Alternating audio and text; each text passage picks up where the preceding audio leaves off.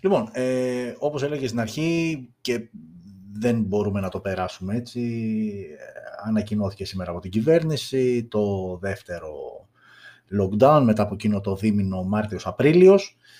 Ε, εντάξει, ok, okay, τα, τα, τα συναισθήματα είναι ανάμεικτα και αλήθεια είναι ότι πάντα κάτι όταν ε, σου είναι παντελώς άγνωστο και δεν το γνωρίζεις, ε, λίγο ψιλοτρομάζεις, μάλλον όχι ψιλοτρομάζεις, άλλοι λιγότερο, άλλοι περισσότερο, άλλοι ίσως και καθόλου. Τώρα λίγο κάπου είναι αυτό που λέμε, το έχεις ξαναδεί το έργο, ok. Okay.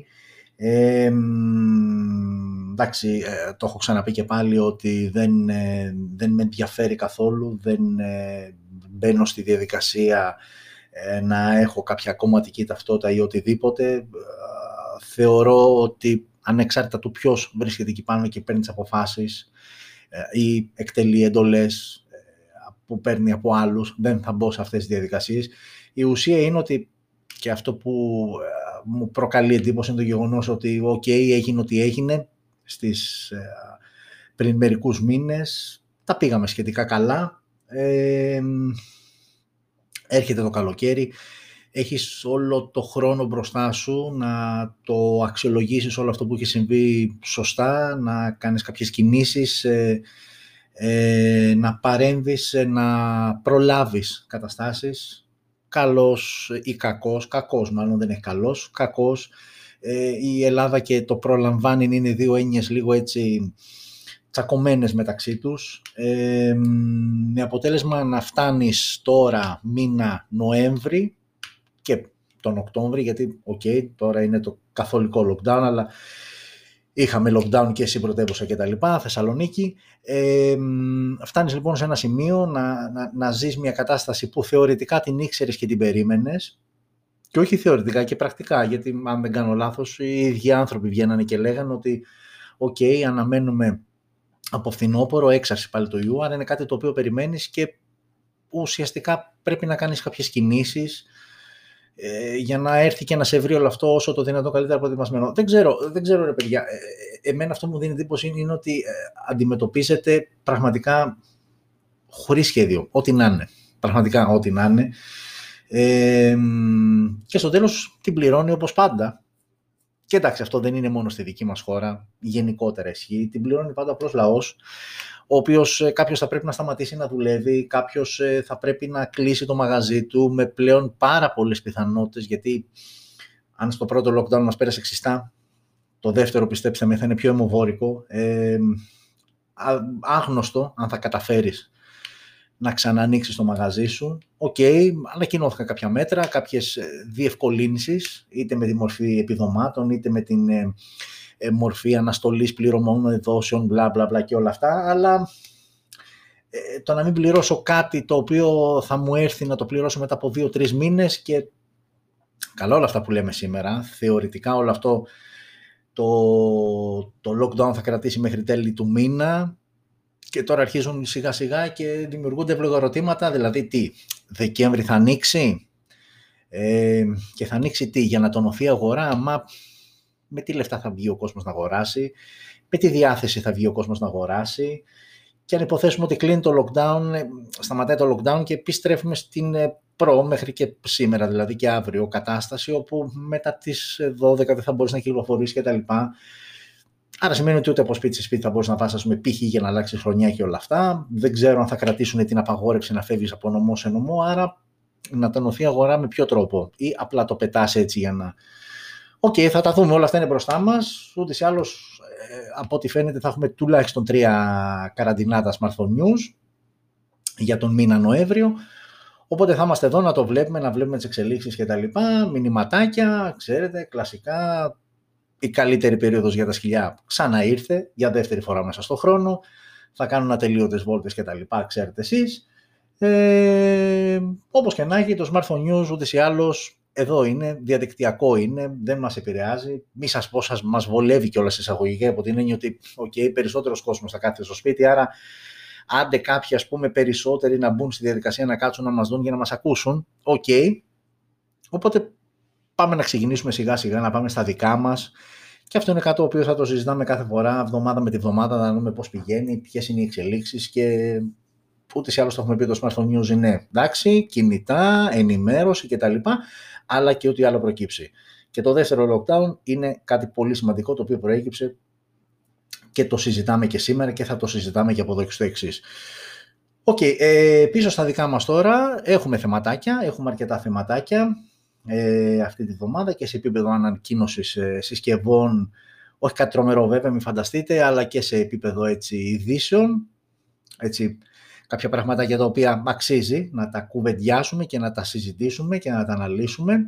Ε, οπότε, όπως ξέρετε, αυτοί που ξέρετε και που μας βλέπετε, το πρώτο μέρος εκπομπής είναι αφιερωμένο αποκλειστικά ε, στην ε, παρουσίαση των συσκευών που ανακοινώθηκαν την εβδομάδα που μας πέρασε, την προηγούμενη πέμπτη δηλαδή, μέχρι και σήμερα ε, που γίνεται εκπομπή και που για ακόμα μια φορά σήμερα, πριν λίγη ώρα πάλι, περνάγαμε ε, δεδομένα, περνάγαμε συσκευές, γιατί η Motorola ε, αποφάσισε σήμερα το απόγευμα να ανακοινώσει δύο νέες συσκευές και η αλήθεια είναι ότι δεν είχε διαρρεύσει και τις προηγούμενες μέρες κάποια ημερομηνία για να είμαστε προετοιμασμένοι. Οπότε, όπως το λέω κάθε φορά, το ξαναλέω και τώρα, ε, το Smartphone News το να είναι πλήρως ενημερωμένο μέχρι και τελευταία στιγμή που θα βγει, που θα βγω στον αέρα ε, και δεν πάμε με τη λογική του εντάξει άστε τι λέμε στην επόμενη εβδομάδα ανακοινώθηκαν σήμερα σε ώρα που προλαβαίναμε οριακά οπότε μπήκα στη διαδικασία, φόρτωσα τα δεδομένα μου και είμαστε εδώ για να συζητήσουμε τις δύο κιόλας νέες συσκευές από τη Motorola. OK, για να μην το κουράζουμε, πάμε σιγά σιγά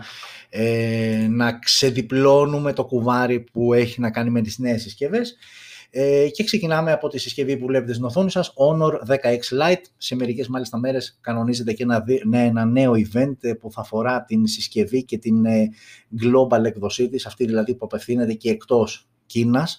Μην φανταστείτε, δεν έχει κάτι διαφορετικό σε επίπεδο specs. Honor 16 Lite λοιπόν ε, είναι μια συσκευή με οθόνη 6,67 inches IPS LCD και ανάλυση 1080x2400 Android 10 το λογισμικό που τρέχει μέσω του Magic UE 3.1 φυσικά Honor, δηλαδή Huawei, δηλαδή no Google Play Services. Kirin 710α, ο επεξεργαστής συσκευής και σε συνδυασμό με, με Mali G51 MP4 που είναι η GPU. Η συσκευή όπως τη βλέπετε θα είναι διαθέσιμη σε μία και μοναδική έκδοση. 4 GB RAM και 128 GB αποθηκευτικός χώρος τέσσερις οι αισθητήρες στο πίσω μέρος, τρεις και ένας μόνος του, έτσι, ξεχωριστά, ε, 48 wide ο βασικός αισθητήρας, 8 MP ultra wide ο δεύτερος και δύο αισθητήρες ακόμα από 2 MP, ένας macro και ένας depth, LED flash, HDR πανόραμα, 1080 ε, p ανάλυση λήψης βίντεο στα 30 και 60 ε, frames per second, ενώ μπροστά, ε, στην τρυπούλα στη μέση, έχουμε μια, έναν αισθητήρα 8 MP επίσης wide, HDR και πάλι λήψη βίντεο 1080 στα 30 μόνο πλέον FPS. Πίσω θυμίζω έχει και δυνατότητα για 60 FPS. Μόνο ηχειοθύρα για ακουστικά. 5,1 είναι το Bluetooth. Ε, έχουμε NFC. Δεν έχει ραδιόφωνο συσκευή. Ε, ε, ψέματα, έχει ραδιόφωνο, δεν έχει, δεν έχει θύρα υπερύθρων. OK, okay, εντάξει, δεν μας έχει συνηθίσει η Huawei ούτως ή άλλως. Άρα λοιπόν έχουμε και NFC, έχουμε και ραδιόφωνο, Type-C η θύρα στο κάτω μέρος, ενώ η μπαταρία είναι 5.000 mAh με γρήγορη φόρτιση στα 22,5 W, ε, που σύμφωνα με τη Huawei ε, σε μισή ώρα φορτίζει το 46% της συσκευής, δηλαδή χοντρικά γύρω στην ώρα ε, φορτίζει ολόκληρη η μπαταρία του Honor 10X Lite. Αυτή είναι η συσκευή και η τιμή της είναι στα 180 ευρώ. Οκ, δεν είναι κάτι το ιδιαίτερο. Ε, okay, έχει μια αρκετά συμπαθητική γρήγορη φόρτιση και μπαταρία 5.000 mAh που είναι μπαταρία που σου βγάζει μια άνετη μέρα. Θεωρητικά από εκεί και πέρα, okay, το, το setup στο πίσω μέρος με τους αισθητήρες ε, γνωστό, κλασικό πολυφορεμένο, δεν έχει κάτι super wow. Εντάξει, αυτό είναι Honor 10X Lite, τίποτα το ε, έτσι περίεργο κτλ. Ε, απλά, OK, okay, καμιά φορά για να καταλάβουμε την αναβάθμιση μιας συσκευής, καλό είναι να κάνουμε και ένα συγκριτικό με την προηγούμενη, δηλαδή, OK, okay, βλέπουμε τώρα το Honor 10X Lite, τι περισσότερο, γιατί φαντάζομαι ότι για περισσότερο μιλάμε, τι περισσότερο έχει να μας προσφέρει από το Honor 9X, N, ε, τι έπαθα, Honor 9X Lite, το προηγούμενο δηλαδή ακριβώς μοντέλο, το οποίο δεν είναι και περσινό, Απρίλιο ανακοινώθηκε, Απρίλιο του 19, το 9X Lite και Νοέμβριο, συγγνώμη, Απρίλιο του 20 το 9X Lite και Νοέμβριο του 20, δηλαδή μερικούς μόλις μήνες μετά το 10X Lite. Οι διαφορές τους είναι στην οθόνη, έτσι πολύ επιγραμματικά για να ξέρετε τι παραπάνω έχει να πάρει κάποιος αγοράζοντας το 10X Lite. Έχει ελαφρώς μεγαλύτερη, δηλαδή 6,5 inches ήταν η οθόνη στο 9X Lite. Εδώ είναι 6,67 με την ίδια ανάλυση. Ε, Kirin είναι 710F το 9X, 710A ε, το 10X. Ε, έχουμε κάποια άλλη διαφορά. OK, okay, λίγο πιο σύγχρονο Bluetooth, αναμενόμενο. Ε, εδώ ο σαρωτής είναι στα πλάγια, στο 9X ήταν πίσω, OK okay, με διαφορά και ουσιαστικά η, η, μεγάλη αναβάθμιση που έχει γίνει μεταξύ των δύο συσκευών είναι σε θέμα μπαταρίας και αυτονομίας. Το 9X Lite είχε 3750 με 10W γρήγορη φόρτιση, ενώ εδώ έχουμε 5000 στα 22,5. Άρα λοιπόν κρατάμε ότι το 10X Lite σε σχέση με το 9X Lite έχει μεγαλύτερη μπαταρία και διπλάσια πιο γρήγορα η φόρτιση, ενώ και σε αισθητήρες, δύο μόλις αισθητήρες έχει το 9X Lite, 48 wide και 2 depth, ενώ πλέον προσθέθηκε ένας ακόμα macro και ένας ultra wide. Άρα λοιπόν, συνοψίζοντας, το Honor 10X Lite είναι καλύτερο σε επίπεδο αισθητήρων, έχει δύο επιπλέον αισθητήρες και σε επίπεδο μπαταρίας, τόσο αφορά τη χωρητικότητα 5000, όσο αφορά και την γρήγορη φόρτιση που πλέον είναι στα 22,5W. Άρα, OK, okay, είναι μια σοβαρή, ας το πούμε έτσι, αναβάθμιση, δηλαδή έχουν πειράξει όντως πραγματάκι και έχουν βελτιώσει τη συσκευή. Ε, και φεύγουμε και να πάμε στην επόμενη συσκευή που ανακοινώθηκε τη βδομάδα που μας πέρασε και είναι από την OPPO το K7X ε, και αυτή είναι μια συσκευή που έρχεται ε, λίγους ε, μήνες, πολύ λίγους μήνες, τον Αύγουστο μας πέρασε αν θυμάστε, όσοι θυμάστε, ανακοινώθηκε το K7 5G Τώρα ανακοινώθηκε το K7X, ε, μια ουσιαστικά πιο οικονομική, πιο, ε, πιο light πρόταση σε σύγκριση με το K7. Η συσκευή λοιπόν που βλέπετε στις οθόνες σας και αυτές είναι και οι δύο χρωματικές αποχρώσεις ε, στην οποία θα είναι διαθέσιμη. Διαθέτει οθόνη 6,5 inches LTPS IPS LCD τεχνολογίας. 1080x2400 η ανάλυση με Gorilla Glass 3 μπροστά. Τρέχει out of the box Android 10 μέσω του Color OS 7.2 ενώ έχουμε Mali G57 MC3 GPU και Dimensity 720 5G ο επεξεργαστής και αυτή η συσκευή είναι 5G έτσι όπως και η K7 που είδαμε τον Αύγουστο. Σε επίπεδο εκδόσεων πάλι και εδώ έχουμε μία μοναδική έκδοση 6 GB με 128 GB αποθηκευτικός χώρος. Τέσσερις αισθητήρες στο πίσω μέρος, 3 και 1 αν τον βλέπετε έτσι λίγο πάνω, που δεν φαίνεται καθαρά, 48 wide ο βασικός αισθητήρας, 8 MP ultra wide και άλλοι δύο αισθητήρες από 2 MP depth και macro. Ξαναλέω και πάλι, είναι ένα setup το οποίο είναι πολύ φορεμένο σε αυτής της κατηγορίας στα κινητά. 48-8-2-2. Είναι πολύ φορεμένο setup και ουσιαστικά το μόνο που ίσως διαφοροποιεί τη μία συσκευή από την άλλη είναι το software που τρέχει από πίσω ε, και ο επεξεργαστής ε, για να υπάρχει μια διαφοροποίηση στο αποτέλεσμα. Σε επίπεδο hardware όμως είναι στο 90% ε, είναι ίδιο το setup. Εδώ έχουμε δυνατότητα λήψης βίντεο 4K στα 30 fps, να ας πούμε και πριν το Honor 16 το ίδιο setup έχει αλλά δεν είχε τέτοια δυνατότητα. Εδώ πλέον έχουμε τη δυνατότητα λήψης βίντεο 4K στα 30 fps και 1080 στα 30, 60 και 120 fps. Μπροστά έχουμε selfie κάμερα 16 MP wide, εδώ όμως και πάλι η λήψη βίντεο είναι 1080p στα 30 fps. Μόνο ηχειοθύρα για ακουστικά, ο ήχος είναι 24 bit. Πεντάρι το Bluetooth. Ε, εδώ όμως δεν έχουμε ούτε NFC, δεν έχουμε ούτε ραδιόφωνο. Τα υψί έχουμε όμως στο κάτω μέρος. Ενώ η μπαταρία είναι 5.000 mAh στα 30W η γρήγορη φόρτιση και η συσκευή κοστίζει 190 ευρώ. Ε, άρα λοιπόν αμέσως αμέσως έτσι ε, μια σύγκριση που μου έρχεται με το ακριβώς προηγούμενο μοντέλο ε, πάμε πάλι εδώ, Honor 10X Lite και τώρα ε, το K7X από την OPPO. Είναι δύο συσκευές που είναι ακριβώς στην ίδια κατηγορία και ακριβώς στην ίδια τιμή, 181-190 οι άλλοι, ε, φοράνε το ίδιο setup με λίγο καλύτερες δυνατότητες αυτό εδώ που βλέπετε στην οθόνη σας, όσο αφορά το βίντεο ουσιαστικά, φοράνε την ίδια μπαταρία και εδώ έχουμε ελαφρώς πιο γρήγορη φόρτιση 30W 22,5 το Honor 10X. Άρα αμέσως αμέσως να ένα συγκριτικό που προκύπτει ε, σε δύο συσκευές που μοιάζουν πάρα πολύ μεταξύ τους και στα σημεία ε, το OPPO και 7X φαίνεται ελαφρώς καλύτερο. Βέβαια θα μου πεις το άλλο θα έρθει η Ελλάδα, αυτό θα έρθει; Προφανώς και δεν θα έρθει, αυτό είναι συνήθως η OPPO είναι συσκευές που κάποιος θα την παραγγείλει απ' έξω να τη φέρει ή αν κάποιο κατάστημα, κάποια λίγα καταστήματα τη φέρουν εδώ. Αν και η αλήθεια είναι ότι και αν δείτε και από το παρατηρητήριο που ανεβάζουμε στο site ανατακτά χρονικά διαστήματα θα δείτε ότι είναι αρκετές οι OPPO συσκευές και είναι σαφώς αρκετά περισσότερες από τις OPPO συσκευές που κυκλοφορούσαν επίσημα στην Ελλάδα πριν ε, να πω ένα-ενάμιση χρόνο ε, είναι αρκετά τα καταστήματα που εισάγουν τις συσκευές αυτές. OK, okay, δεν υπάρχει ακόμα επίσημος ε, διανομέας. Ε, φοριέται όμως, ε, ε, έχουμε αρκετές επιλογές σε OPPO συσκευές πλέον ε, στην Ελλάδα και είναι αρκετά αξιόλογες, ιδίως σε αυτές τις ε, τιμές, σε αυτή την κατηγορία τιμών.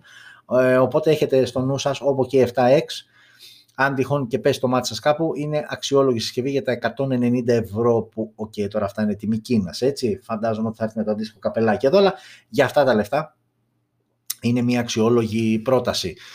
Και πριν φύγουμε, άλλη μία πάλι σύγκριση, σε σύγκριση με το K7 που ανακοινώθηκε, τι, τι λιγότερο έχει δηλαδή.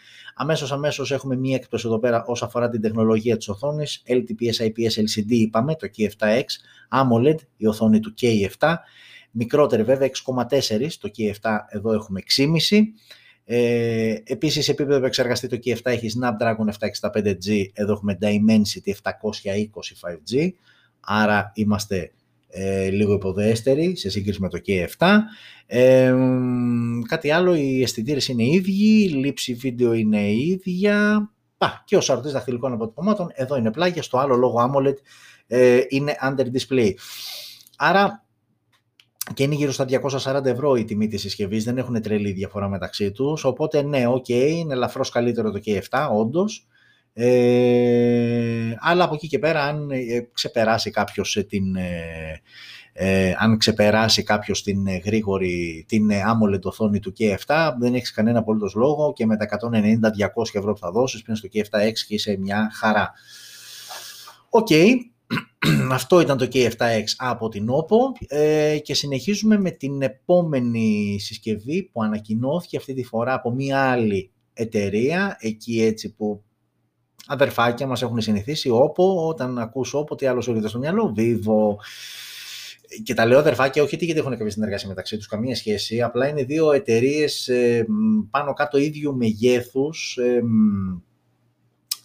που άρχισαν έτσι να γίνονται βρέως γνωστές και εκτός Κίνας σχεδόν ταυτόχρονα ε, με την όπο να προηγείται ελάχιστα ε, σε σύγκριση με τη Vivo αλλά και οι δύο έχουν βγάλει διαμαντάκια και συσκευές που αν και δεν είναι brand που πουλάνε ιδιαίτερα στην Ελλάδα δηλαδή ας πούμε στην Ελλάδα θα βρεις λίγο αρκετά πιο εύκολα όπως συσκευή παρά Vivo ε, ε, εν τούτης έχουν βγάλει πολύ ωραία διαμαντάκια, έχουν βγάλει ωραίες συσκευούλες που δεν είναι τόσο κινεζοποιημένες όσο ήταν παλιότερα. Ε, είχα την τύχη πριν 4-5 χρόνια να πάρω όπως συσκευή που ήταν πραγματικά ε, ε, το όπως το Find το 7 για όσους θυμάστε, μια τρομερή συσκευή ε, ήταν ένα ρίσκο, ήταν όντως ένα ρίσκο γιατί ήταν πολύ κινηζοποιημένες, δηλαδή όταν είχες συνηθίσει σε,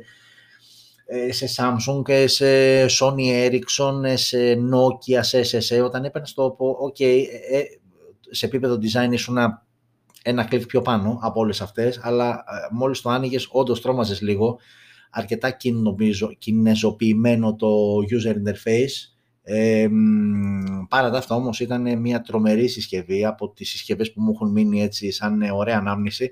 Ε, αλλά ναι, όπως και να το κάνουμε, είναι δύο brand, κυρίως η Vivo που δεν πουλάει ιδιαίτερα στην Ελλάδα, στην OPPO όντως έχεις μερικές περισσότερες επιλογές. Οκ, εδώ είμαστε λοιπόν. Αυτό που βλέπετε στην οθόνη σας είναι οι τρεις χρωματικές ε, αποχρώσεις στις οποίες θα είναι διαθέσιμο το S7e 5G. Αυτή είναι η νέα συσκευή που ανακοινώθηκε από την Vivo, μια συσκευή που έρχεται και αυτή μερικούς μήνες ε, μετά, την, ε, μετά το Vivo S7 5G, αυτό είναι το S7e, άρα αμέσως αμέσως στο μυαλό μας πάει πάλι ότι πάμε σε κάτι πιο οικονομικό. Όντως, μιλάμε για μια πιο οικονομική πρόταση, αν και δεν έχει ανακοινωθεί τιμή.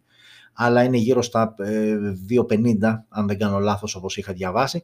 Το S7e λοιπόν, που αυτό θα περιγράψουμε και στο τέλος θα πούμε τι λιγότερο που ε, χάνει σε σύγκριση με το μεγαλύτερο S7.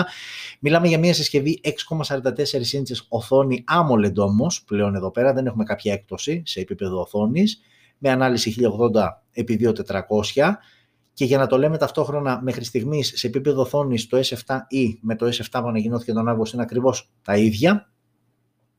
Οι διαφορές ξεκινάνε στον επεξεργαστή, εδώ και πάλι έχουμε Dimensity 720 5G στο εσωτερικό, ενώ το μεγάλο μοντέλο του Αυγούστου είχε τον Snapdragon 765G, πάρα πολλές ομοιότητες με ε, Oppo K7X και K7, τα οποία αντίστοιχα και αυτά Αύγουστο και Νοέμβριο, το ίδιο συμβαίνει τώρα και ε, με τις δύο συσκευές ε, της Vivo. Ε, και GPU Mali G57 MC3 εδώ λόγω MediaTek επεξεργαστή ενώ Adreno 620 ε, λόγω Qualcomm είχε το Vivo S7 του Αυγούστου. Σε επίπεδο αισθητήρων ε, και εδώ είναι ακριβώς τα ίδια πράγματα, δηλαδή ο βασικός αισθητήρες, τρεις είναι οι αισθητήρες καταρχάς, ο βασικός αισθητήρας είναι 64 MP wide και έχουμε ένα δεύτερο αισθητήρα 8 MP ultra wide και έναν τρίτο αισθητήρα 2 MP για αποτύπωση βάθους. Ακριβώς το ίδιο setup και στο S7. Συγγνώμη. LED Flash HDR πανόραμα, ok τα κλασικά. Ε, α, και η πρώτη διαφορά που βλέπω Dual LED Flash το S7. Ε, το S7e, ε, απλό ε, LED Flash.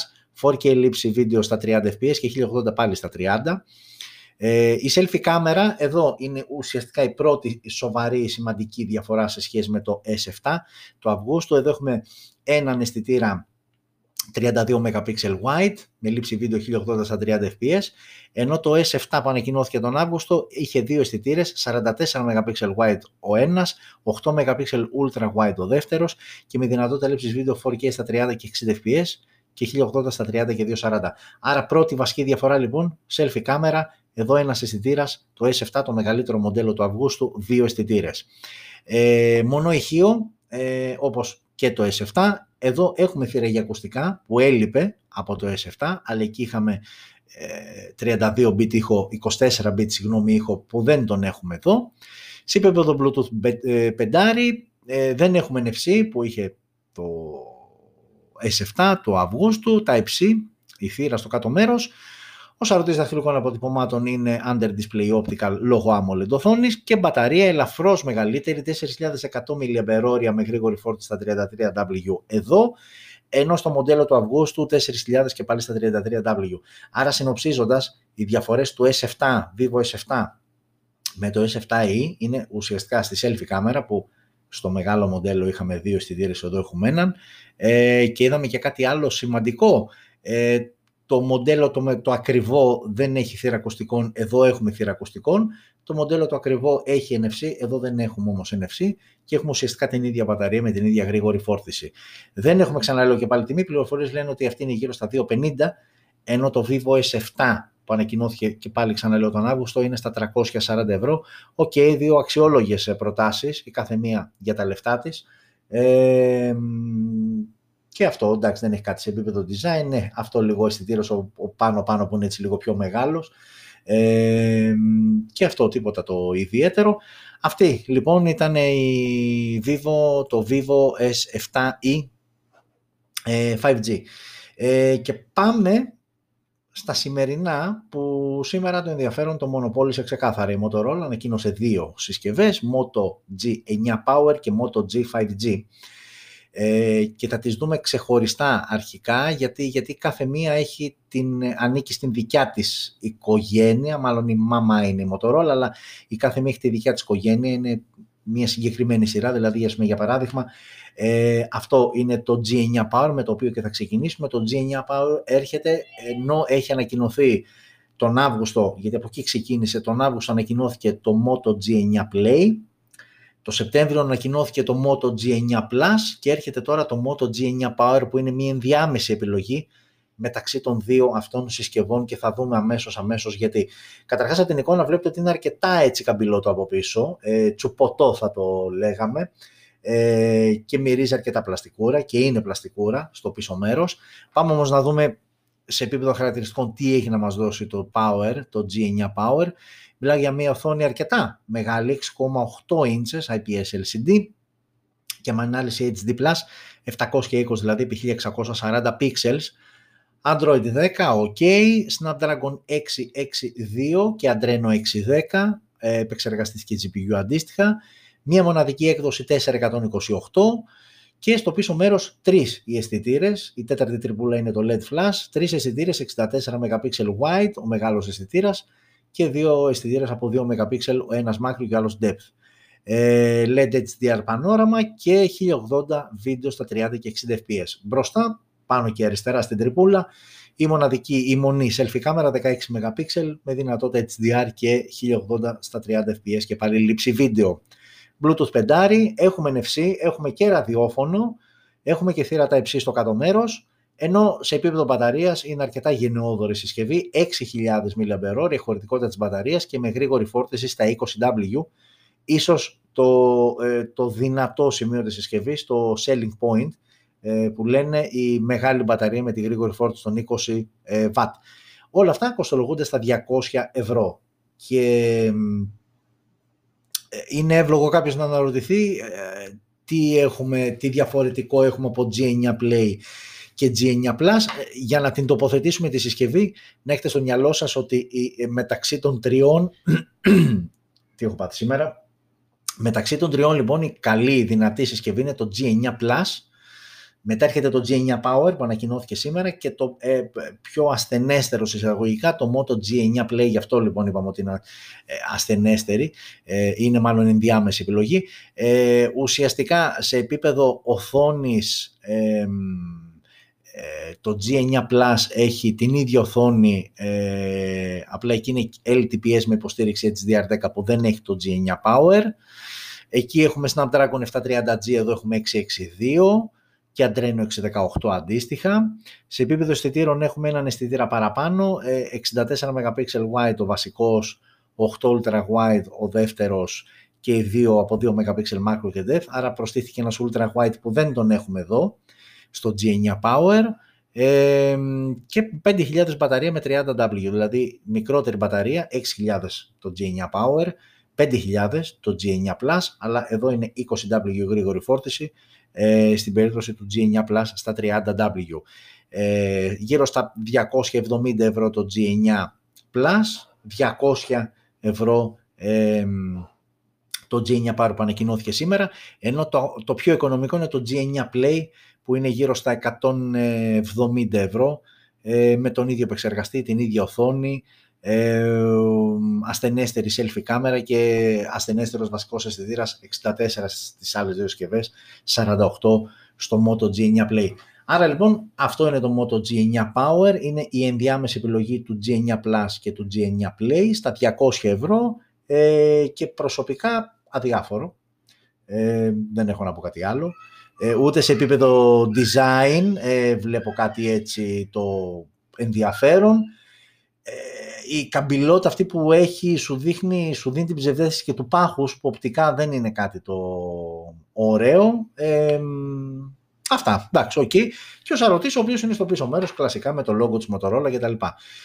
Αυτό λοιπόν ήταν το Moto G9 Power ε, και πάμε να δούμε και τη δεύτερη συσκευή που ανακοίνωσε σήμερα η Motorola που είναι αυτή εδώ, μοιάζει αρκετά με το Moto G9 Power, είναι το Moto G5G ε, και σε μία εικόνα έτσι πριν πω, εδώ είναι οι δύο συσκευές που ανακοινώθηκαν σήμερα, αριστερά το Moto G9 Power, δεξιά βλέπετε το Moto G5G. Βλέπετε ότι ουσιαστικά το design είναι ίδιο, απλά ελαφρώς το, το, το setup των αισθητήρων και, ο, ε, και το σαρωτής δαχτυλικών αποτυπωμάτων είναι ελαφριά λίγο πιο κάτω ε, στην περίπτωση δεξιά του G5G σε σύγκριση με το G9 Power και selfie κάμερα που στην περίπτωση του G9 Power είναι πάνω και αριστερά σε τρυπούλα πάντα, ενώ στο G5G είναι στη μέση. Αυτά σε εξωτερική εμφάνιση. Πάμε να δούμε όμως τι εστί Moto G5G.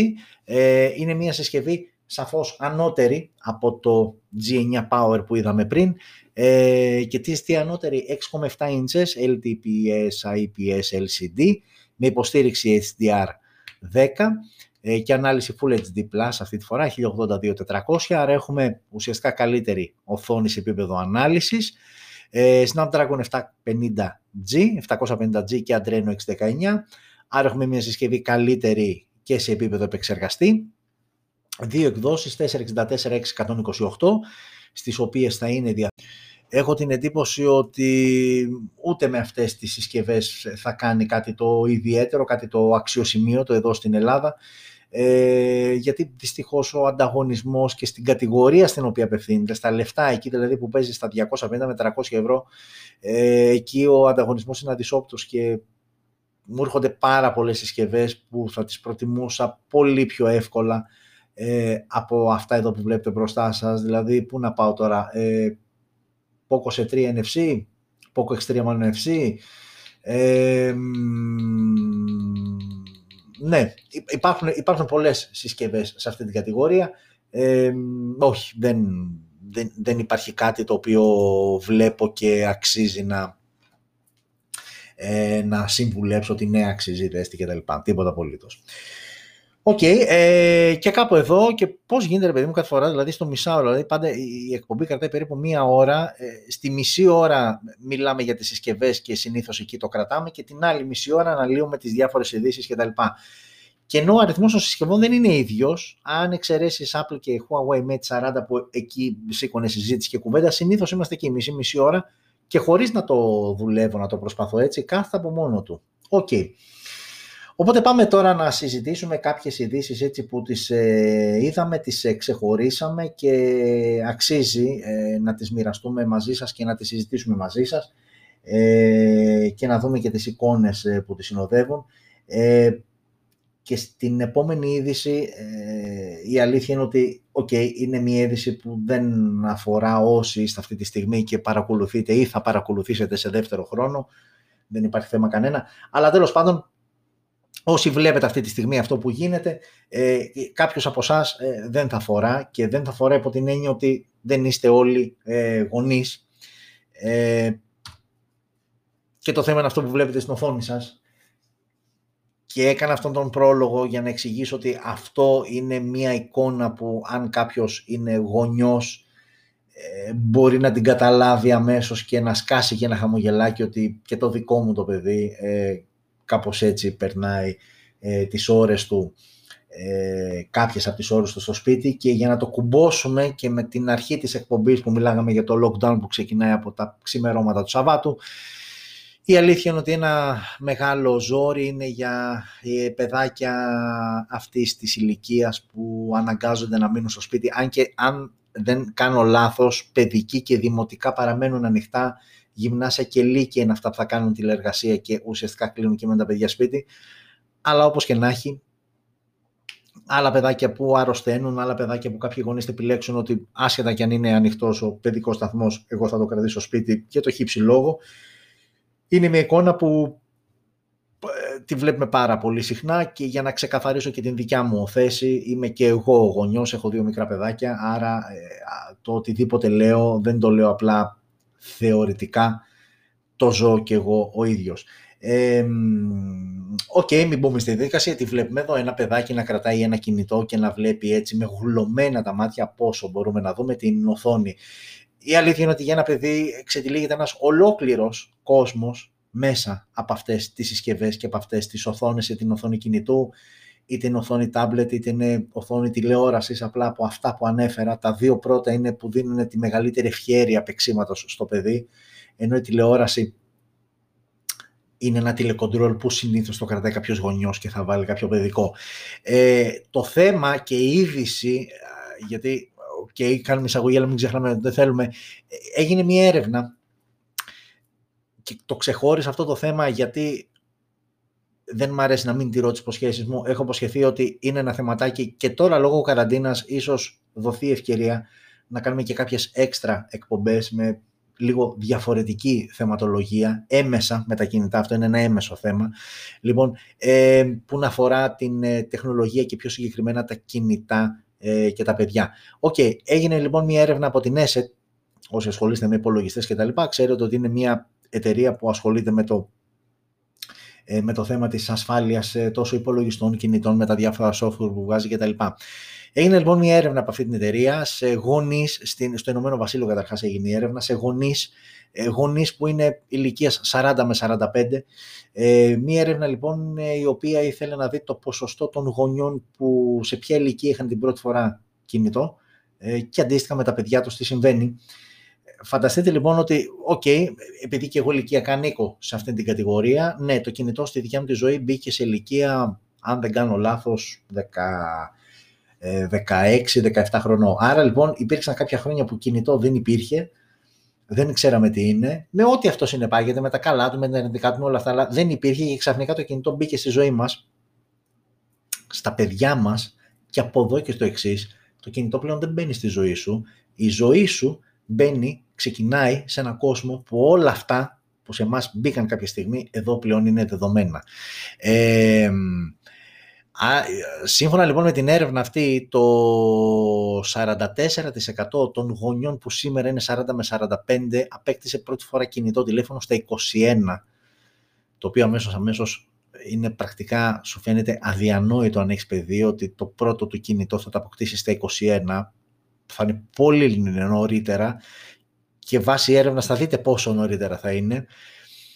Ε, τα παιδιά λοιπόν αυτών των γονιών κατά μέσο όρο αποκτούν την πρώτη συσκευή τους το 73% που είναι πάρα πολύ μεγάλο ποσοστό το 73% αποκτά την πρώτη συσκευή σε μια ηλικία μόλις 11 ετών και δεν είναι τυχαία ηλικία αν σκεφτεί κάποιος ότι εκεί γύρω στα 11 με 12 ξεκινάει το γυμνάσιο ε, οπότε συνήθως όταν αρχίζεις και αλλάζεις πίστα, φεύγεις από την πίστα του δημοτικού και πας στο γυμνάσιο και και εμένα δεν είναι τόσο μεγάλα τα παιδιά μου και δεν το έχω ζήσει ακόμα, αλλά μου έρχεται. Το βλέπω όμως από παιδιά φίλων, γνωστών κτλ. Είναι εκεί που αρχίζει το, παιδά, το παιδί σιγά σιγά να σου ζητάει λίγο μια μεγαλύτερη ελευθερία του στυλ. Να πάω με τους φίλους μου βόλτα, εντάξει, όχι για καφέ προφανώς, αλλά να πάω μια βόλτα, να κάτσουμε σε ένα παγκάκι. Ε, γενικότερα ε, αρχίζει το παιδί και ανεξαρτοποιείται και θέλει λίγο περισσότερο χρόνο με τους φίλους του παρά με τους γονείς του, που είναι άκρο φυσιολογικό και αναγκαίο. Ε, οπότε σε αυτές τις περιπτώσεις πλέον όταν αρχίζει και ο έλεγχος, το ποσοστό του ελέγχου πάνω στη ζωή του παιδιού σου μειώνεται, αυξάνεται και η ανάγκη να ελέγχεις με κάποιον διαφορετικό τρόπο το που είναι και τι κάνει. Άρα λοιπόν όταν ένα παιδί αποκτά δικό του κινητό στα 11, μην φανταστείτε ότι το έχει ζητήσει και το έχει απαιτήσει, που υπάρχουν για αυτές τις περιπτώσεις, αλλά το παίρνει και οι ίδιοι γονείς, γιατί μέσα σε μία βόλτα θα θες να μάθεις το παιδί σου εκεί που θα πάει, αν έφτασε ή κάποια στιγμή να τον πάρεις και να μάθεις σε πού είναι το παιδί σου. Γενικότερα δεν θα μπω σε διαδικασία γιος και κόρη. Οπότε λοιπόν αυτή είναι και η ηλικία πλέον που τα παιδιά αποκτούν το πρώτο κινητό και θεωρώ ότι είναι μια έρευνα που, OK, okay, έγινε στο Ηνωμένο Βασίλειο, αλλά φαντάζομαι ότι και σε οποιαδήποτε άλλη χώρα να γίνει δεν θα απέχουν ιδιαίτερα τα νούμερα. Δηλαδή, εμένα τα νούμερα που είδα και διάβασα μου φαίνονται άκρως φυσιολογικά με το να έλεγε ότι αυτή η έρευνα έγινε και στην Ελλάδα. Ε, και φυσικά γίνεται μετά μια ολόκληρη ανάλυση του στυλ ότι πλέον ε, η τεχνολογία αυτή είναι διαθέσιμη στα χέρια των παιδιών, μια τεχνολογία που δεν την είχαμε εμείς σε αντίστοιχη ηλικία, άρα σημαίνει πόσο περισσότερη γνώση παίρνουν, όχι πάντα με θετικό πρόσημο, ε, γιατί πόσο, και εδώ ήθελα να καταλήξει έρευνα, πόσο περισσότερο εξοικειωμένα, και αυτό είναι άσχημο, πόσο περισσότερα είναι τα παιδιά εξοικειωμένα με τη βία. Γιατί ε, σε αντίστοιχες μικρές ηλικίες δεν υπήρχε ο περιορισμός ε, στην τηλεόραση του τι θα δεις, παρά μόνο αν οι ίδιοι γονείς απαγόρευαν να δεις κάτι και δεν είχες όλα αυτά κινητά και τα λοιπά για να έχεις άμεσα πρόσβαση ο ίδιος. Θα μου πεις και τώρα που έχουν πρόσβαση ε, μπορείς μέσω διάφορων προγραμμάτων και τον, του software της ίδιας συσκευής να έχεις τον γονικό έλεγχο και να περιορίσεις και τα λοιπά που μεταξύ μας ε, τα παιδιά είναι και μικροί hackers, έτσι, δηλαδή μέχρι ένα σημείο το κάνεις από ένα σημείο και μετά το πώς μπαίνουν και ε, ε, ξεκλειδώνουν και βλέπουν ό,τι θέλουν στο YouTube είναι πραγματικά τρομακτικό. Αλλά πέραν αυτού, εκεί που θέλω να καταλήξω είναι ότι τα παιδιά έχουν μια πολύ μεγάλη πλέον ευκαιρία, πρόσβαση σε πληροφορίες και σε βία που είπα πριν, γιατί αντίστοιχα εμείς σε εκείνη την ηλικία, επειδή δεν υπήρχαμε κινητά, τη βία θα την έβλεπες συνήθως σε καμία ταινία ή στο σινεμά ή στην τηλεόραση και μέχρι εκεί. ή αν υπέπτεται στην αντίληψή σου ε, κάτι που έβλεπες σε κάποια εφημερίδα που ακόμα δεν υπήρχε λογοκρισία που υπάρχει σήμερα. Ε, οπότε ήμασταν σαφώς πιο είναι τα παιδιά σήμερα σαφώς πιο εξοικειωμένα με τη βία, το οποίο όμως και αυτό με τη σειρά του επηρεάζει αυτό εδώ και εικόνες και το υποσυνείδητο και πολλά άλλα πράγματα. Γενικότερα και για να μην το πλατιάζω και φάμε όλη την εκπομπή γι' αυτό, θα κάνουμε μια ξεχωριστή εκπομπή που θα μιλήσουμε, θα μαζέψω υλικό. Ήδη έχω μαζέψει, γιατί ξαναλέω και πάλι το έχω υποσχεθεί ότι θα γίνει μια τέτοιου είδους εκπομπή. Ε, θα γίνει λοιπόν μια εκπομπή αφιερωμένη σε αυτό το πράγμα, γιατί είναι πολλοί οι γονείς που αναρωτιούνται ότι ναι, του δίνω το κινητό και ηρεμό για 20 λεπτά να πιω τον καφέ μου και τα λοιπά. Είναι καλό, δεν είναι; Και πόσες είναι ιδανικές ώρες να βλέπει ένα παιδί; Και καν να βλέπει ένα παιδί; Και από ποια ηλικία πρέπει να βλέπει ένα παιδί; Και τι το περιεχόμενο που θα πρέπει να βλέπει ένα παιδί; Όλα αυτά λοιπόν θα κάνουμε μέσα στη βδομάδα ένα επεισόδιο. Ε, τώρα σε αυτή, στην επόμενη, δόξα τω Θεώ, σπίτια μας θα είμαστε, περισσότερο τουλάχιστον. Ε, οπότε θα την κάνουμε αυτή την κουβεντούλα ε, και θα το συζητήσουμε γιατί πραγματικά αξίζει και για αυτούς που είναι γονείς αλλά και για αυτούς που το σκέφτονται ε, γιατί και αυτά είναι μέσα στο πρόγραμμα και δεν αργούν να έρθουν. Ε, OK, okay, φεύγουμε από αυτό και πάμε εδώ. Αυτό θα μου πει κάποιος τι μου δείχνεις ρε φίλε. Ναι, αυτό που βλέπεις είναι ένας φορτιστής USB-C συγκεκριμένα ε, OK, okay, η Xiaomi αποφάσισε να βγάλει ένα USB-C φορτιστή γρήγορο στα 20W, αλλά για να φορτίσεις όχι Xiaomi συσκευή, αλλά για να φορτίσεις το iPhone 12 το οποίο θα αποκτήσεις και το οποίο να θυμίσω για όσους δεν γνωρίζουν ή τους έχει διαφύγει ή εσκεμμένα ξεχνάνε ότι η συσκευή το νέο iPhone 12, όποιο και από τα 4 και αν επιλέξεις, ε, Mini 12 Pro Pro Max ό,τι και να επιλέξεις δεν έχει μέσα συσκευασία φορτιστή, άρα θα πρέπει να τον πάρεις απ' έξω. Και βέβαια θα μου πει κάποιος και γιατί να μην εμπιστευτώ την Apple και να πάρω το δικό της φορτιστή και να πάρω τον κινέζικο Xiaomi; Και θα σου πω πάρα πολύ απλά, το, πολλές φορές δεν χρειάζονται πολλά ε, ε, ε, πώς να το πω, επιχειρήματα, αρκεί ένα και καλό. Ο φορτιστής λοιπόν ε, που πουλάει αυτή τη στιγμή η Apple και ο οποίος είναι ήδη διαθέσιμος στην Ελλάδα, ε, ο αντίστοιχος USB-C στα 20W κοστολογείται στα 29 ευρώ. Ο συγκεκριμένος φορτιστής της Xiaomi κοστολογείται σε τιμή Κίνας βέβαια, δεν έχει έρθει ακόμα εδώ, αλλά πόσο να πάει, στα 5, άντε να σου πω εγώ να πάει διπλάσια τιμή να πάει στα 10, 10 ευρώ ε, νομίζω ότι κάπου εδώ ε, σταματάει ε, η οποιαδήποτε άλλη συζήτηση του γιατί να πάρω αυτόν και να μην πάρω της Apple. Φυσικά όποιος θέλει να τα κουμπίσει να πάει να πάρει την, της Apple με την ευχή μας και κανένα απολύτως πρόβλημα. Ε, εδώ είναι ένα άλλο θεματάκι που προβληματίζει πάρα πολύ κόσμο. Με 40 Pro είδαμε πριν δύο εβδομάδες την ανακοίνωση όλης της σειράς του μπανά camera phones, δεν το συζητώ κτλ. Το συγκεκριμένα με 40 Pro 5G έρχεται σιγά σιγά Ευρώπη ε, και αυτή τη στιγμή η τιμή του είναι στα 1200 ευρώ, διαθέσιμο σε διάφορες χώρες μεταξύ των οποίων Ρωσίας, που στη Ρωσία έχει μια πάρα πολύ καλή προσφορά, αλλά OK okay, τώρα θα μου πεις Ρωσία, ναι, εντάξει, ε, ε, και στη Γερμανία που είναι στα 1200 ευρώ, έχουν ξεκινήσει προπαραγγελίες και σε λίγες μέρες θα είναι διαθέσιμη η συσκευή. Σαφώς ε, μιλάμε για μια συσκευή super wow, OK, okay, δεν έχουμε να συζητήσουμε πάνω κάτω σε αυτό. Μιλάμε όμως και για μια συσκευή που είναι no Google Play Services και ξαναλέω και πάλι ότι για πάρα πολύ κόσμο, για τον περισσότερο κόσμο τουλάχιστον βάσει ερευνών, διαφόρων ερευνών που κατά καιρούς ε, βγαίνουν προς τα έξω, για τον περισσότερο κόσμο αποτελεί αποτρεπτικό παράγοντα στο να επιλέξουν μια συσκευή που κατά τα άλλα φυσάει και αν δεν κάνω λάθος νομίζω ε, είναι μέσα στο top 3, είναι νούμερο 1, ε, κάμερα phone, διορθώστε με αν κάνω λάθος, αλλά έχω την εντύπωση ότι είναι νούμερο 1 ε, μέσω DxO Mark που πέρασε.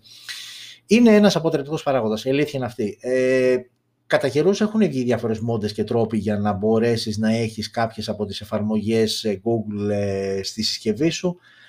Αλλά η αλήθεια είναι ότι ο περισσότερος κόσμος δεν είναι hacker και δεν γουστάρει να μπει στην διαδικασία να πειράξει τη συσκευή, με, να τη φλασάρει, να, ε, να βρει διάφορες πατέντες και να τη βγάλει από τη συσκευή, να τη φορτίσει ή έστω και με την μπαταρία που έχει να βάλει την κάρτα SIM του και να κάνει τη δουλειά του. Άρα αυτό από μόνο του είναι λίγο ένα μικρό φρένο, ένα όχι μικρό, ένα αρκετά μεγάλο φρένο ε, για την Huawei τουλάχιστον στην Ευρώπη που δείχνει να είναι η πιο δύσκολη όσο αφορά την μετάβαση στην μετά Android, στην μετά Google εποχή σε άλλες χώρες και πάλι υπάρχει μείωση, αλλά η μεγαλύτερη μείωση από πλευράς πωλήσεων έχει παρατηρηθεί στην Ευρώπη και ίσως ο Ευρωπαίος τελικά είναι λίγο πιο κολλημένος με την Google από ότι ο Ασιάτης ή ο Κινέζος ή ό,τι άλλο. Όπως και να έχει 1200 ευρώ η τιμή της συσκευής, η επίσημη και φαντάζομαι κάπου εκεί θα έρθει και στην Ελλάδα. Από εκεί και πέρα it's up to you αν θα επιλέξεις να την αγοράσεις και να ζυγίσεις τα πολύ καλά specs και χαρακτηριστικά με την απουσία ε, Google Play Services. Ε, okay. Αν δεις την αριστερή φωτογραφία δεν καταλαβαίνεις γρή ποια είναι η συσκευή. Δεξιά, ok, βλέπεις το OnePlus, οπότε λύνεται το μυστήριο. Είναι το 8 TAF, αλλά είναι μια συλλεκτική έκδοση, η οποία ανακοινώθηκε μέσα στη εβδομάδα που μας πέρασε. Και από ακόμα και συλλεκτική που λέω, πάλι δεν θα καταλάβει κάποιος κάτι, αν δεν είναι και gamer ταυτόχρονα, ε, γιατί είναι το Cyberpunk 2077 Edition, ε, αντλεί την ονομασία του από το συγκεκριμένο ε, παιχνίδι. Ε, μία τιμή που προς το παρόν απευθύνεται μόνο στην Κίνα και θα μου πει κάποιος από εσάς χέστηκα γιατί ναι, OK, okay, παρομοίως, αλλά OK, okay, καλό είναι να το δείξουμε και να το συζητήσουμε. OnePlus 8 ταφ ε, Cyberpunk λοιπόν 2077 Edition. Ε, Designάτες οι πινελιές. Δεν έχει κάτι σε επίπεδο software ε, ή σε επίπεδο specs. Τα ίδια ακριβώς πράγματα. 655 η οθόνη OLED με 120 Hz refresh rate. Snapdragon 865 μέσα με 12 GB RAM και 256 GB αποθηκευτικό χώρο 4.500 η μπαταρία ε, με γρήγορη φόρτιση στα 65W, το Warp Charge της OnePlus, φορτίζει 60% μέσα σε 15 λεπτά.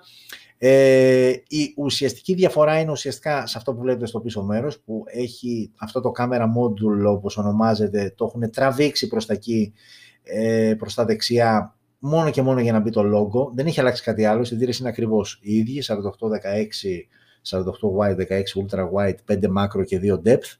Ε, και ουσιαστικά όλο αυτό έχει γίνει για να μπει το λογότυπο του παιχνιδιού. Ε, και δεν έχει κάτι άλλο. Και είναι μια συσκευή, ξαναλέω και πάλι, που προς το παρόν είναι διαθέσιμη μόνο για την αγορά της Κίνας, με άγνωστο ε, αν θα ε, κυκλοφορήσει και εκτός. Φαντάζομαι όμως θα κοιμηθείτε το βράδυ. Ε, χωρίς να ξέρετε αυτή την πληροφορία του αν θα κυκλοφορήσει εκτός Κίνας. OK. Okay. Ε, η επόμενη είδηση έχει να κάνει με αυτό εδώ. Είναι δύο συσκευές ολόφρεσκες και οι δύο ε, με την ίδια τεχνολογία ασύρματης φόρτισης ε, και οι συσκευές είναι Xiaomi Mi 10 Ultra μία συσκευή που πραγματικά ε, και νομίζω και τώρα που μιλάμε δεν έχει αλλάξει κάτι δεν είναι διαθέσιμη εκτός Κίνας ένα από τα τούμπανα της χρονιάς. Δυστυχώς δεν είναι διαθέσιμη εκτός Κίνας. Xiaomi Mi 10 Ultra λοιπόν από τη μία, αριστερά Mate 40 Pro. Είναι δύο συσκευές που και οι δύο συσκευές έχουν ένα κοινό χαρακτηριστικό ασύρματη φόρτιση στα 50W. Ε, πήγε λοιπόν ένας τύπος και λέει ok, πάμε να δούμε ποιο φορτίζει πιο γρήγορα. Και για να είμαστε και σωστοί και δίκαιοι, ο τύπος που το έκανε αυτό είναι ο Digital Chat Station, ε, ένας γνωστός ε, leaker ε, που γνωστός για τα άρθρα που ανεβάζει σε Twitter και συνήθως διαρροές κτλ. Ε, σε επίπεδο μπαταρίας έχουμε σχεδόν τα ίδια. Μία 10 Ultra είναι στα 4500 ε, μιλιαμπερόρια, στα 4400 το μία 10 Pro, άρα πάνω κάτω μιλάμε για την ίδια μπαταρία. Ε, οπότε λοιπόν και οι δύο μπήκαν πάνω στους ίδιους φορτιστές με τα ίδια χαρακτηριστικά. Ε, και αυτό που φόρτισε πιο γρήγορα ήταν το Xiaomi. Ε, η πλήρης φόρτιση του Xiaomi ε, έγινε σε μόλις 39 λεπτά, ενώ ε, η αντίστοιχη μπαταρία ε, του Mate 40 Pro σε 56 λεπτά, ένα τέταρτο δηλαδή χοντρικά, η διαφορά τους, αρκετά σημαντικό όμως. Άρα λοιπόν ε, το Mi 10 Ultra που έχει και τη μεγαλύτερη μπαταρία, έστω για 100 mAh έχει μεγαλύτερη μπαταρία, ε, φορτίζει αρκετά πιο γρήγορα από το Mate 40 Pro. OK, okay, δύο συσκευές που η μία δεν έρχεται καν, ε, όχι Ελλάδα, Ευρώπη, μάλλον δεν φεύγει καθόλου εκτός Κίνας και η δεύτερη συσκευή είναι αυτά που λέγαμε πριν για τη Mate 40 και πανάκριβη και χωρίς Google Play Services, άρα πολύ πιθανό είναι να μην μπει ποτέ στη διαδικασία να διαλέξεις μία εκ των δύο. Αλλά όπως και να έχει, ήταν ένα ενδιαφέρον συγκριτικό έτσι για να ξέρουμε ότι καμιά φορά στα χαρτιά μοιάζουν πολλά πράγματα, αλλά στην πράξη αυτό που το έχουμε πει πολλές φορές, συνήθως στις κάμερες, ότι στα χαρτιά φαίνεται καλή, αλλά αν δεν βγεις στα χέρια σου να βγεις έξω, να τη ζωρίσει, να παίξεις με φωτισμούς κτλ., δεν θα καταλάβεις ε, τι, πόσα πιάνει. Ε, και έτσι για εσάς ε, που έτσι αναπολύτε το παρελθόν είμαι σίγουρος ότι αυτές οι συσκευές είναι ένα κομμάτι της ζωής σας πολλών από εσάς ε, που έτσι πλησιάζετε πιο πολύ στη δικιά μου την ηλικία ε, αυτά που δείτε μπροστά σας είναι τα πώς θα το πω τώρα τα, τα retro Nokia 6300 και 8000 ε, και η είδηση είναι ότι αυτές οι δύο συσκευές είναι στα μέσα πλάνα της MG Global, η εταιρεία που HMD Global είναι η εταιρεία που διαχειρίζεται πλέον το brand ε, της Nokia. Είναι στα μέσα λοιπόν πλάνα και μάλιστα κάποιες πληροφορίες λένε μέχρι και τέλος του μήνα, για τόσο γρήγορα μιλάμε, ε, να αναβιώσουν αυτές τις δύο συσκευές με δύο πιο σύγχρονες βέβαια, με κάποιες μάλλον πιο σύγχρονες πινελιές, αλλά με την ίδια έτσι designologική. Ε, και γενικότερα η HMD έχει αποδείξει όλα αυτά τα χρόνια, τα τρία-τέσσερα χρόνια που διαχειρίζεται την Nokia ότι της αρέσει αυτό να παίρνει συσκευές της Nokia παλιές ε, και να τις ε, μεταφέρει στο μέλλον με τις αντίστοιχες τροποποιήσεις. Αυτό σκέφτεται λοιπόν να κάνει και με αυτές τις δύο συσκευές, Nokia 600 και Nokia 8000. Ε, άκρως ενδιαφέρον project ε, και οκ, αν το, ε, το 600 σας είναι λίγο αδιάφορο, το 8000 πραγματικά με το clamshell είναι ε, το συρταρωτό μάλλον ε, πραγματικά ε, θα ήθελα να δω μια σημερινή του εκδοχή γιατί και τότε ήταν από τις ε, αγαπημένες συσκευές. OK, okay, λοιπόν, υπομονή, θεωρητικά μέχρι τέλος του μήνα θα έχουμε κάτι πιο συγκεκριμένο, έστω φαντάζομαι αν όχι ανακοίνωση, αλλά κάποιες επίσημες εικόνες για να δούμε πώς θα είναι αυτές οι συσκευές. Και αφήσαμε για το τέλος αυτό εδώ. Ε, θα θυμάστε και οι ίδιοι ότι σε προηγούμενη εκπομπή, ε, αυτό είναι Pixel 5, θα μου πεις που να το ξέρω, σας το λέω εγώ λοιπόν.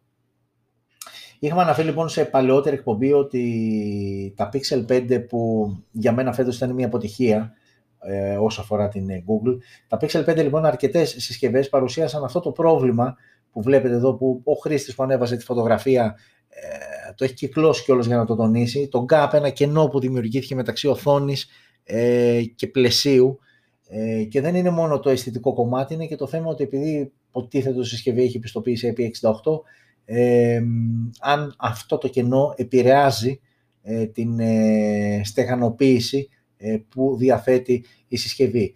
Και είχαμε πει ότι, ok, είχαμε δείξει κάποιες συσκευές, δεν είναι σε όλες φυσικά, σε κάποιες παρουσιάστηκε αυτό το πρόβλημα και μάλιστα παρουσιάστηκε το πρόβλημα σε συσκευές οι οποίες μόλις βγαίνουν, δηλαδή εδώ αν δείτε από κάτω φαίνεται η ζελατίνα, μόλις έβγαινε από το κουτί, για να μην πάει κάποιος και πει ότι προφανώς έκατσε, τη χάλασε, του έπεσε ή οτιδήποτε.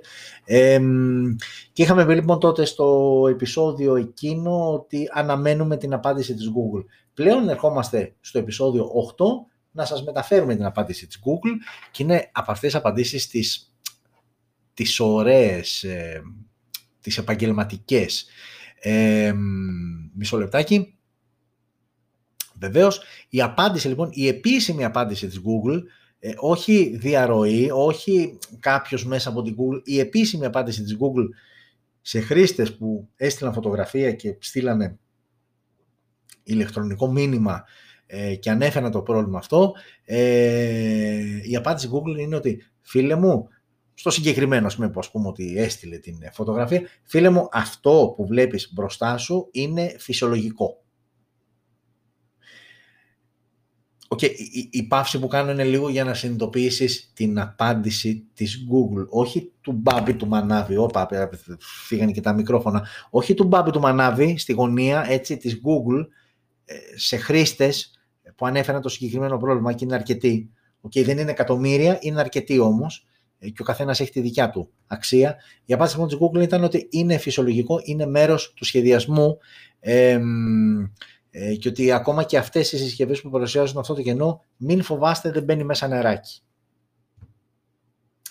Ε, το έχω ξαναπεί, ε, δεν θα σταθώ στο πόσο έχει το Pixel 5, γιατί έχει αρκετά. Ε, αλλά θα σταθώ στο γεγονός ότι ας υποθέσουμε το Pixel 5 είχε 150 και 200 ευρώ. Okay.